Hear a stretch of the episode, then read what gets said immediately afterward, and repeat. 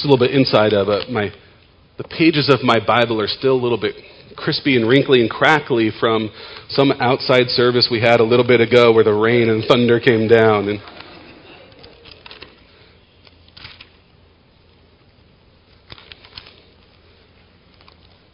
First John 1, 5 through 10.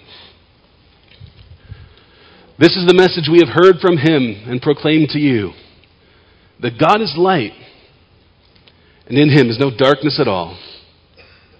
If we say we have fellowship with him while we walk in darkness, we lie and do not practice the truth. But if we walk in the light, as he is in the light, we have fellowship with one another, and the blood of Jesus his Son cleanses us from all sin. If we say we have no sin, we deceive ourselves, and the truth is not in us. If we confess our sins, he is faithful and just to forgive us our sins and to cleanse us from all unrighteousness. If we say we have not sinned, we make him a liar, and his word is not in us.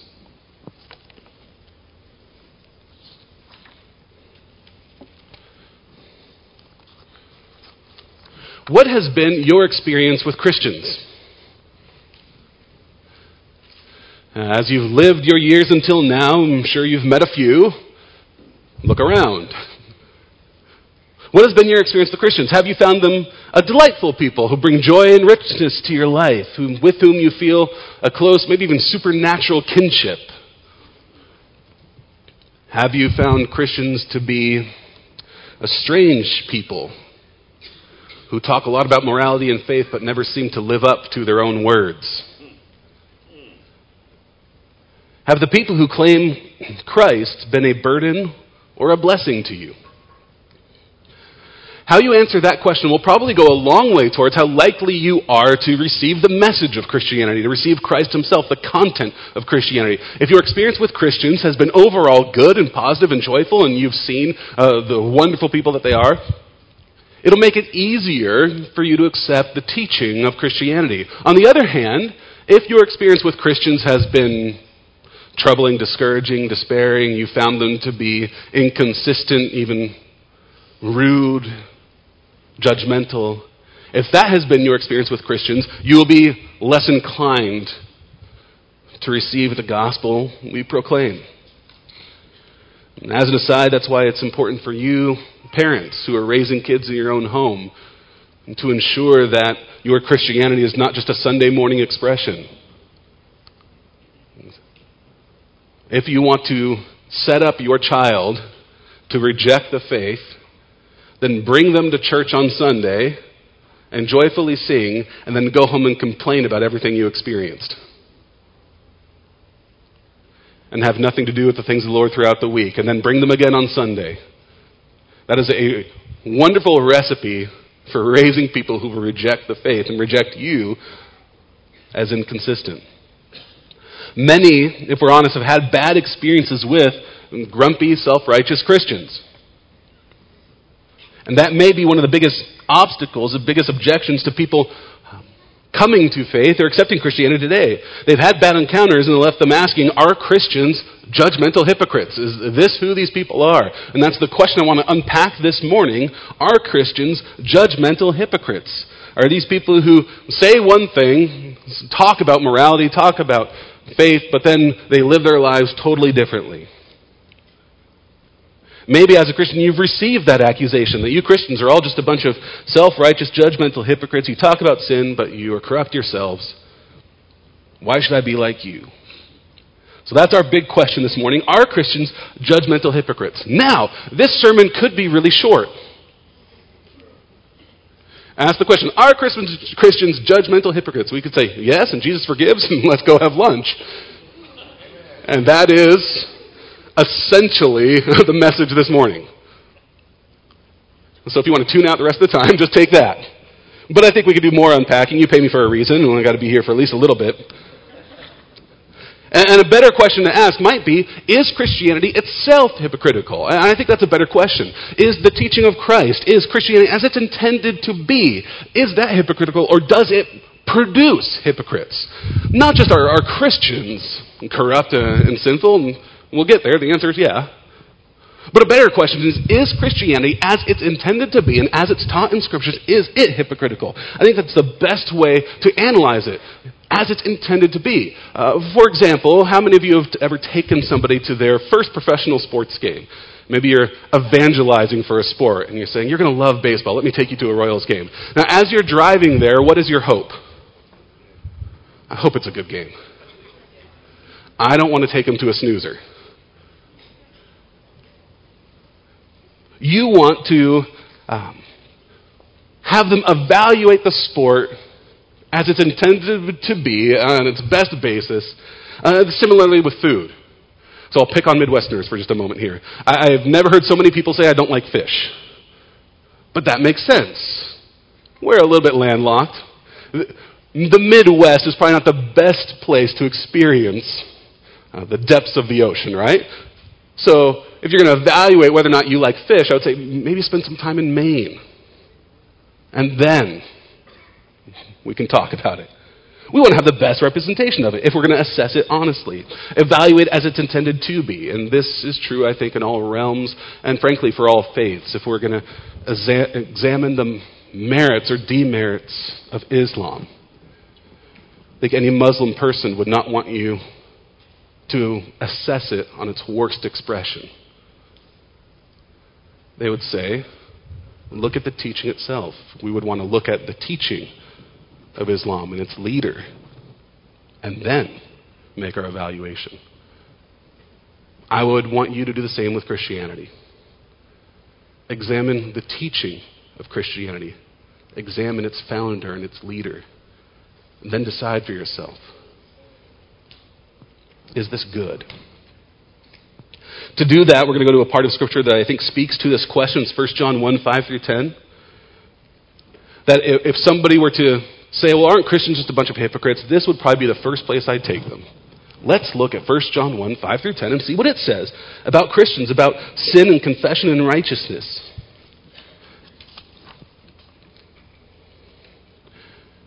Here, John, the apostle, is speaking to false teachers who have made some false claims about Christianity, so he wants to set them straight. And he does so first with a summary statement, verse 5. I just want to look at that first. A summary statement about the, the message we proclaim. And the message we proclaim is this that God is light. This is the foundational central truth uh, of Christianity that God Himself is good, that He is light. And if you want to understand Christianity, you need to know this. Let's start here with who God is and His character. The message we proclaim God is light. Verse 5. This is the message we have heard from Him and proclaimed to you that God is light, and in Him is no darkness at all. Again, John communicates a core foundational truth of the Christian faith. It has to do with the character of God. Who is He? He is light. There is no darkness in Him whatsoever at all. He is light. Uh, we know later in 1 John 4, John's going to say, God is love. And we love that verse. It's, what a wonderful thing. What a wonderful truth. God is love. God is also light.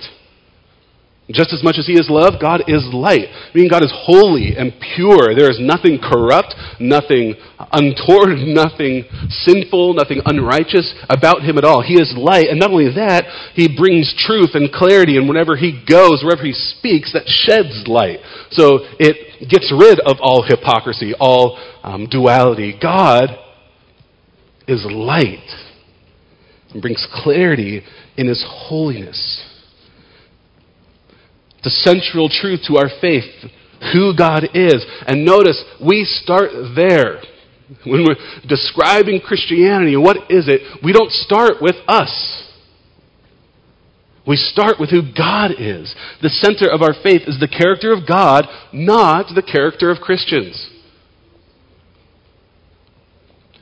That is where my hope is as a Christian. My eternal hope is in the character of God, not in the character of me. Individual Christians can disappoint and discourage. But that's not where our central hope lies. Our central hope lies in God and who He is. Our central hope is in the goodness of Jesus Christ, who says, I am the light of the world. I am the way, the truth, and the life. Just as God is light, Jesus is light. Therefore, we proclaim him. So we don't follow ultimately even Paul or John as the leaders of our faith, though God spoke through them and gave us his words. They are not the central figures of our faith. Jesus Christ is. We don't follow a denomination as central to our faith, though we may be blessed by being part of an association of churches. Our faith is not ultimately defined by a group of churches. Our faith is not defined by a pastor or somebody who writes books or speaks at conferences, and we don't set up shop as their follower and say, I'm just going to follow them, whatever they do, that is my person. Our faith is centered on who God is, because all those other things will ultimately disappoint and fail. When we talk about what makes our church our church, we t- start with who is Jesus? Jesus is at the center of our church.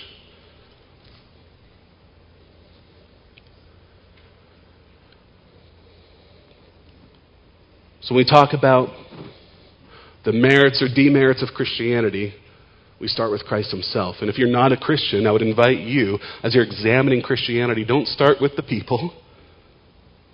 Start with the person Jesus Christ.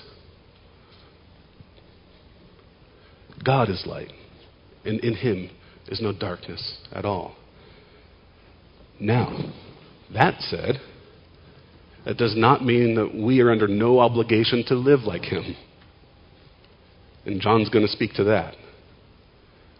While the faith doesn't rest on us, and we are not the objects of faith, we do have a responsibility to live like Christ. So John's going to speak to that. There were some who taught in John's day that if we believed in Jesus and if we were united to God supernaturally through Jesus Christ, then it actually really didn't matter what we did. That was the false teaching that was going around, uh, around in John's time. That's what he was speaking against. There are some who said, well, it really actually doesn't matter how you live or what you do with your body. You can do whatever you want because ultimately you, you are made holy in God. You're united to Him. You're a spiritual people. So what you do with your bodies, don't worry about that. And John's going to speak against that now. He's going to say, actually, that's not true. It really does matter, truly, how we live. So he's going to speak to that. And he's actually going to contend with three false claims that I'll go through here in the rest of these verses. The first false claim is in verse 6. Verses 6 through 7 deal with the first false claim. And the false claim is that darkness can have fellowship with God. Here's the false claim that John's going to contend with darkness can have fellowship with God. Again, there are some who believe we could live any way we wanted. Didn't matter what we did. We could be in continual sin, and it doesn't matter because we can have fellowship with God. We can still be united to Him. We can be hypocrites. We can live in evil but it doesn't matter because we're united to God. And John's going to say, no. That is a false claim. Look at verse 6. If we say we have fellowship with him while we walk in darkness, we lie and do not practice the truth. But if we walk in the light as he is in the light, we have fellowship with one another, and the blood of Jesus, his son, cleanses us from all sin. So, this first false claim is about the one who claims to have fellowship with God but walks in darkness. John's saying that's not true. If you walk in darkness, you can't have fellowship with God. We cannot claim to belong to God if our lives don't reflect a godly character. A couple important things here. First, notice that John's talking about walking in darkness. So he's talking about a patterned, habitual life of darkness. He's not talking about a, a step of darkness, uh, dipping your toe in the darkness, moments of sin and darkness. He's talking about walking in darkness. So he is speaking to those people who continue to live lives of sin and ongoing sinfulness and darkness. And he's saying that cannot have fellowship with God.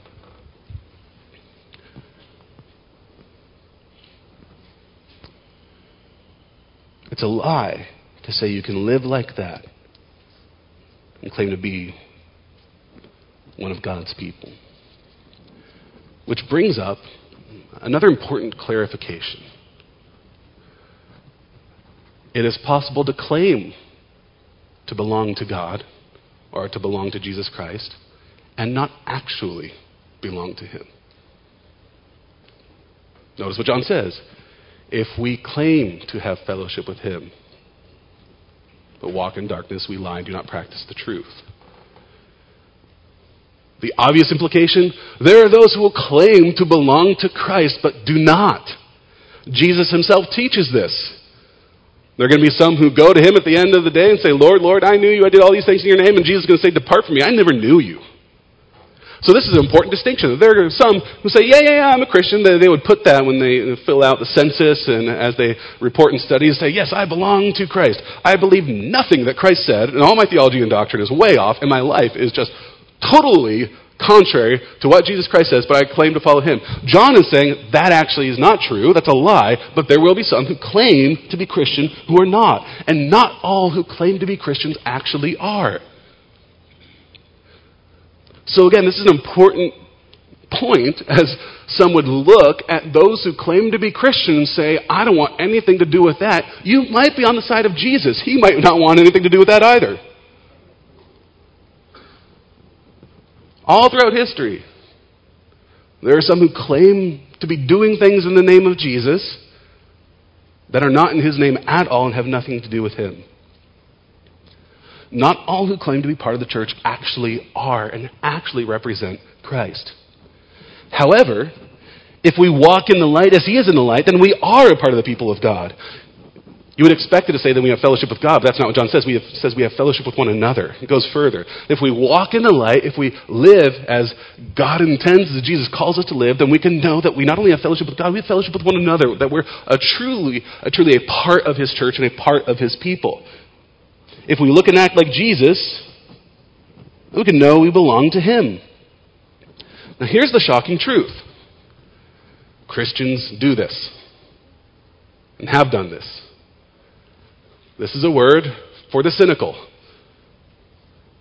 Oh, you Christians are just a bunch of hypocrites who only do evil. No. Those who walk in the light belong to Him, and those who belong to Him actually walk in the light. So I will go to my deathbed defending the goodness and righteousness of Christians as they live out their lives in Christ. Yes, Christians have sinned famously and notoriously. But it is also true that Christians and the church have been an unequivocal blessing upon the world since their inception and ever since Christ has risen. The church has bettered the world around it. And I unabashedly make that claim. Next time you go to the hospital, Thank the Lord that Christians are responsible for hospitals, for institutions of higher education. All our Ivy League schools started by Christians. May not have remained Christian, but they started there. Uh, Josh Howerton, and he's a pastor, and he writes in the Gospel Coalition. He wrote an article about truths about Christianity and what they and Christians what they actually do. So I'm going to read some things, some data from him about the truth of Christian witness and um, impact on the world around us. So you know, the, the people accuse Christians of not actually being pro-life. And we're pro-birth, but we don't care about people or moms or kids about after that. But the truth is that, along with being the force behind basically every pregnancy resource center, the adoption rate among practicing Christians nearly doubles that of the average U.S. household. Christians care about kids more than everybody else, and the data says it. Data shows that church attendance is associated with less depression, less suicide, more volunteering, more civic engagement, less emotional pain medicators like smoking or substance abuse, and children in Christian homes are more likely to grow up happy. 65% of those who are practicing Christians regularly give money, time, or goods to the poor, while only 41% of other Americans do. 45% of practicing Christians regularly volunteer with charitable organizations, while 27% of other Americans do. Studies show that church attendance produces the most enjoyable and least abusive relationships for women compared to other Americans. Christian marriages are 35% less likely to end in divorce. The more a person attends church, the less likely they are to commit a major crime. Recent Lifeway research found that Christian young adults donate more than three times as much as non Christian young adults each year. And study after study will show that Christians give more money to charity than non Christians. Christians live better. And I say that without any hesitation. The numbers bear it out. Why? Well, we're called to walk in the light. And by God's grace, we do it. In fact, it's expected of us. And if that's true in our lives, then the blood of Jesus cleanses us from all sin. John is not saying that we earn salvation by our works or our goodness. He's saying that if we walk in the light, we can know that Jesus has cleansed us from all sin. Now, what's John saying there? We need to be cleansed from sin. That's the obvious implication. If we're rejoicing the fact that Jesus' blood cleanses us from all sin, we're admitting we're sinners. And that's what John gets to in his next false claim. Verses 8 through 9. Here's the second false claim that was made by some false teachers in John's time. We have no sin in us. That's what some are saying. And John's saying that's not true. For Christians, we know this. We know we have sin in us. But some are saying we have no sin in us, and that is simply a false claim that John's going to refute. So John is going to say, yes, we must walk in the light, but also we have sin in us. Verse 8. If we say we have no sin, we deceive ourselves, and the truth is not in us. If we confess our sins, he is faithful and just to forgive us our sins and to cleanse us from all unrighteousness. So John says if we say we have no sin, we are lying to ourselves. We don't have the truth in us. And there is some debate as to what exactly the false teaching was that John is speaking to here. But basically, the idea that some were teaching was that if you're a Christian, if you're united to Christ, then you have no guilt in you whatsoever, and you have done nothing that is condemnable. And that we are not guilty of anything. We have no rebellion in us at all, no guilt before God. And because they had no sin, these false teachers did not think they needed Jesus as an atoning Savior on the cross. We don't really need the atonement on the cross because we have no sin and no guilt before God. And I think we actually have this kind of teaching all around us today. We have no real guilt in us, not any guilt before God. I think if we walked around and just random person on the street style interview and just asked anybody and we said, Do you believe you're perfect? How many would say, Yeah, I think so? Kids, little ones, do you think you're perfect? No. Even as a child, we understand that. We all know. I think any non Christian and anybody of any faith will say, No, no, no, we're not perfect. I would never claim to, do, to be perfect. But then, if you were to ask anybody, are you a sinner and guilty before God? The response will be different. Because everybody knows we're not perfect. But how many will say, I am guilty before a holy God, and my guilt deserves condemnation? The world we live in, we'll try to minimize our guilt, minimize our sin, and say, that's actually no big deal. I think that's the great deception of today. That is the great lie of today. John here says we're deceiving ourselves if we believe in this. This is the great lie and deception of today. All the things that Scripture would say are evil, the world today says, nah, it's not really evil. In fact, some of it's good. And you're pretty judgmental for saying it's evil.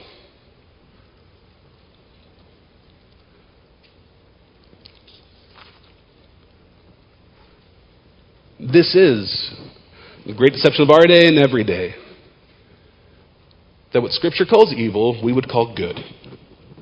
We're not guilty of that. And whatever that is, that doesn't make us guilty before God.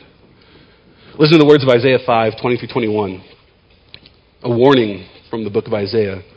Woe to those who call evil good and good evil, who put darkness for light and light for darkness, who put bitter for sweet and sweet for bitter.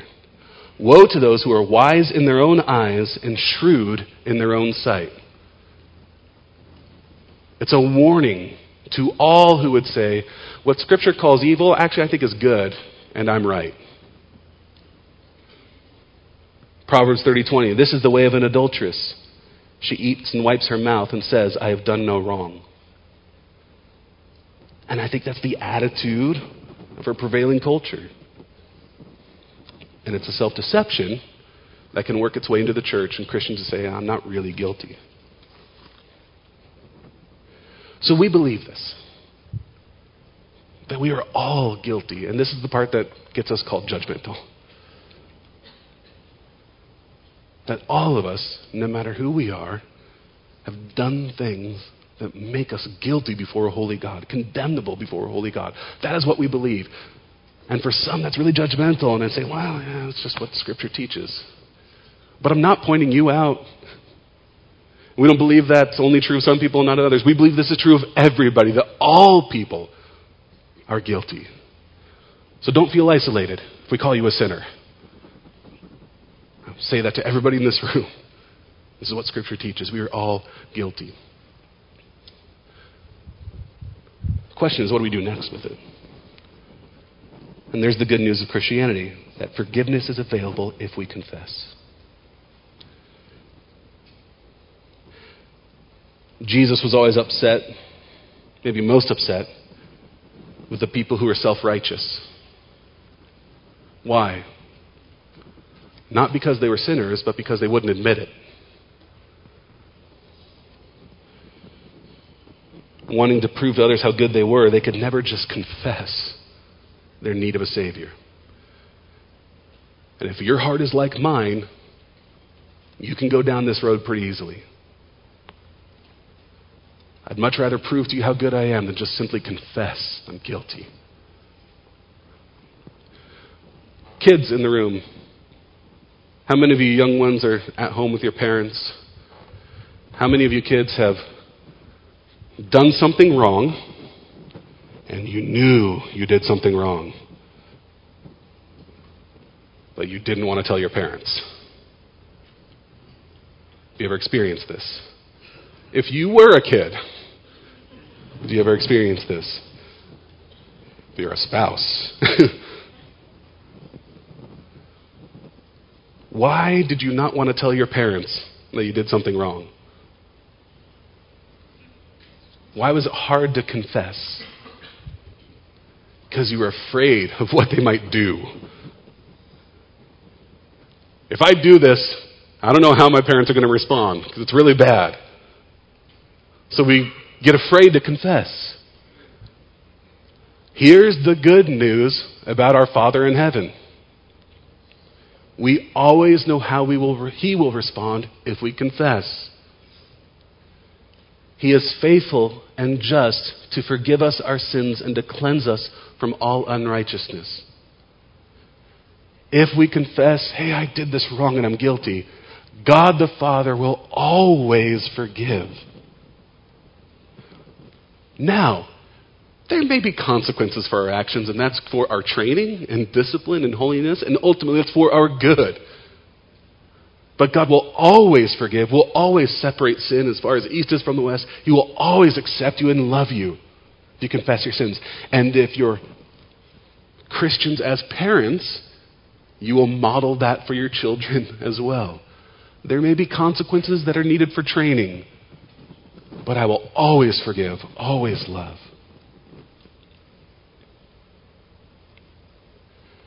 It's the truth of the gospel. We are guilty, but God will always forgive. So if we hit our brother, we can confess that.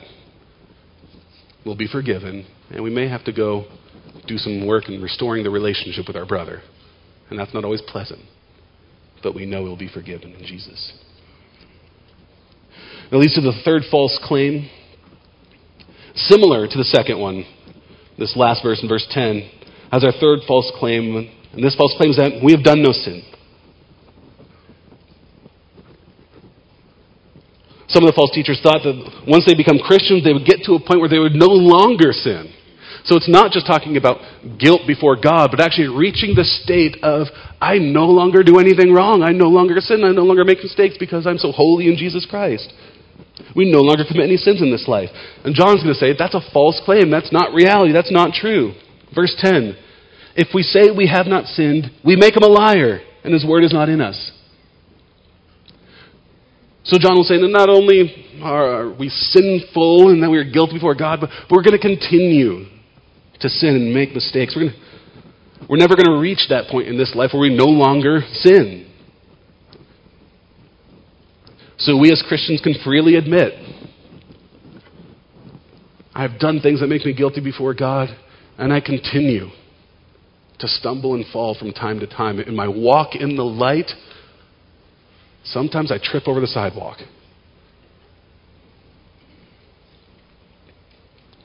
And though we are washed clean and totally forgiven and made pure in our union with Christ, we are totally holy, we still have this sinful part of us that clings to us, that we have to contend with.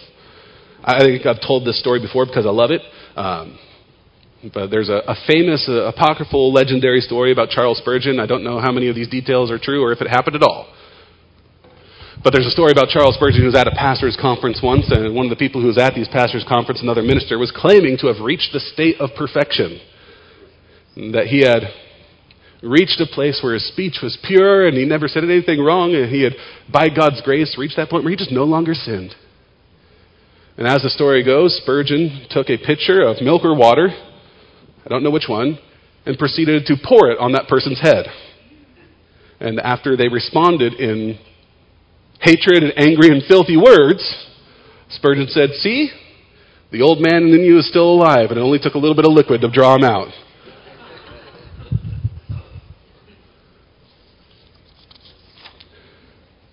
The point is, none of us can claim to be perfect. We are all in need of grace, not just once, but ongoing for the rest of our lives. All of us have a great deal of imperfection that still needs to be rooted out from us. This is why, you know, back to original question, how come Christians can seem to be, or are they such judgmental hypocrites? Part of my answer would be, well, why would you not expect the church to be full of sinners? Of course, the church is going to be full of sinners. That's why the church exists. If there were a perfect group of people that never sinned, we'd never need a church. But asking why is the church so full of sinners is like why, asking why is a hospital so full of sick people. That's why it's there. That's part of why we gather. It's because we know we need grace. We know we need encouragement. We know we need help from other people. We know we need grace before God because we continually stumble and fall and sin and make mess of things. And yet, by God's grace, together we walk in the light with one another and encouraged by the church. So the church will always be full of sinners. In fact, I think the church will always be full of the worst kinds of people because those are the people that know they need grace. The people have got it all figured out and they're living pretty good lives, morally upright, I don't know, they may not need or see their need for a Savior. But those who are really messed up, like me and you, who've been confronted with how wicked we really are, we're the people who fall on the grace of God and say, Help! So we should always expect, in some way or another, to find the worst kind of people in church. Because in some ways, they're the most predisposed to go to the cross and plead forgiveness.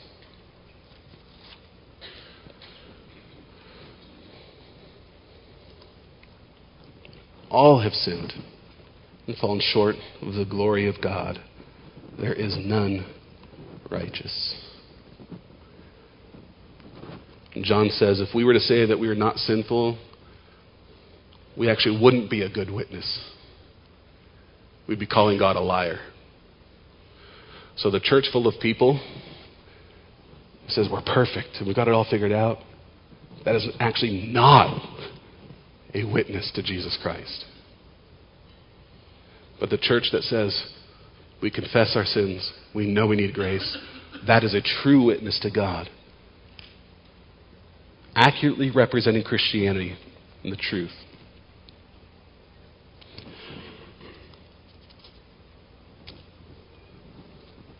We as Christians should be people who readily admit our sinfulness.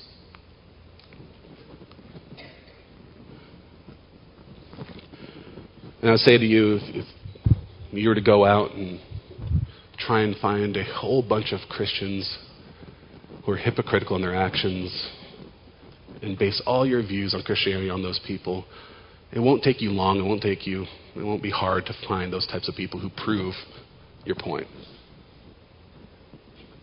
If you want to find people who claim Christ who live poorly and look at them and say, see, that's why I hate Christians and Christianity. It won't be hard. You'll find them. It might be me that you find sometimes. You catch me on a bad day, sometimes even a good day, and say, I don't want to be anything like that. But I would also encourage you, if you take your time, invest in the church, read the scriptures, walk in the light for a while, and get to know some true Christians, if you have eyes to see it, you will see that they are the best people in the world.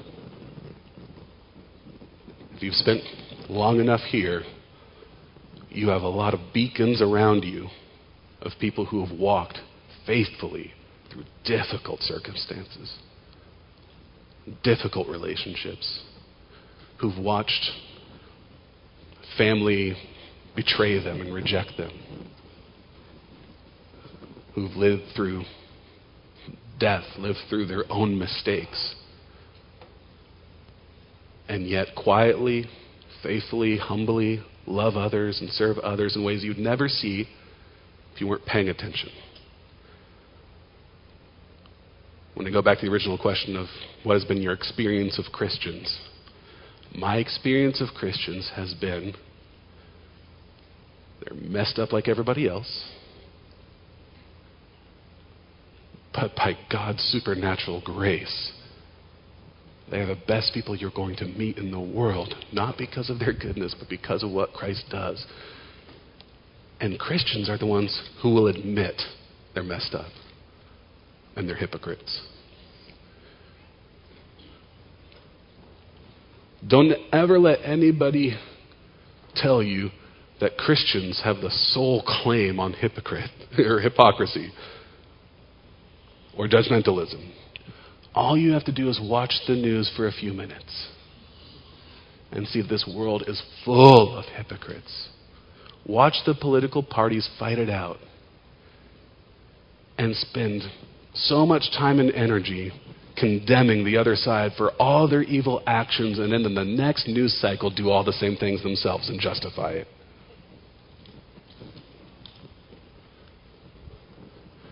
Hypocrisy is a universal attribute of people we as Christians own up to it and say we need grace. And we have the only source of hope and forgiveness in Jesus Christ because he's the only one who was not a hypocrite and who lived a perfect life and died for others and took our sin and paid for it and washed us clean and sanctified us we have the only source of hope because we look outside of ourselves to another person to save us. Our hope is in Jesus Christ, not in us. Though we may be hypocrites, we're saved by Jesus Christ. Would you pray with me?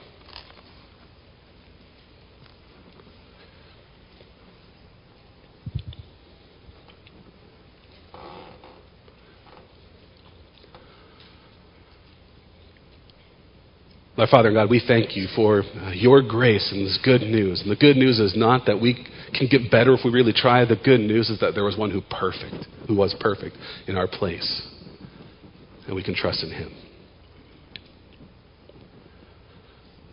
Lord, we pray several things. One, that we would truly walk in the light, that you have called us to live a life that is representative of Jesus Christ. And we want to do that, and we know that by your grace we will do that. And we ask you for help in this, knowing we cannot do it on our own. Uh, we pray, Lord, that we would be a church that in one sense, is not full of hypocrites, but that we truly walk as holy people, as we are called to do and commanded to do and enabled to do by your Son, Jesus Christ, and your Spirit. So help us there, Lord, that we would be truly holy and faithful. And at the same time, that we would hold the tension that while we walk in the light, we will stumble and fall, and that we can confess our sins and know that we need a Savior in Jesus Christ, Lord. And may we walk with that kind of conviction, uh, that kind of fervor and righteousness, and humility in this world. To not call evil good or good evil, to walk righteously, and to know all along that we are only saved by the grace of God. And to extend the invitation out to any who will accept that they too can be saved from their own sin and their own hypocrisy. We thank you for the Savior and the salvation we have in your Son, Jesus Christ. Amen.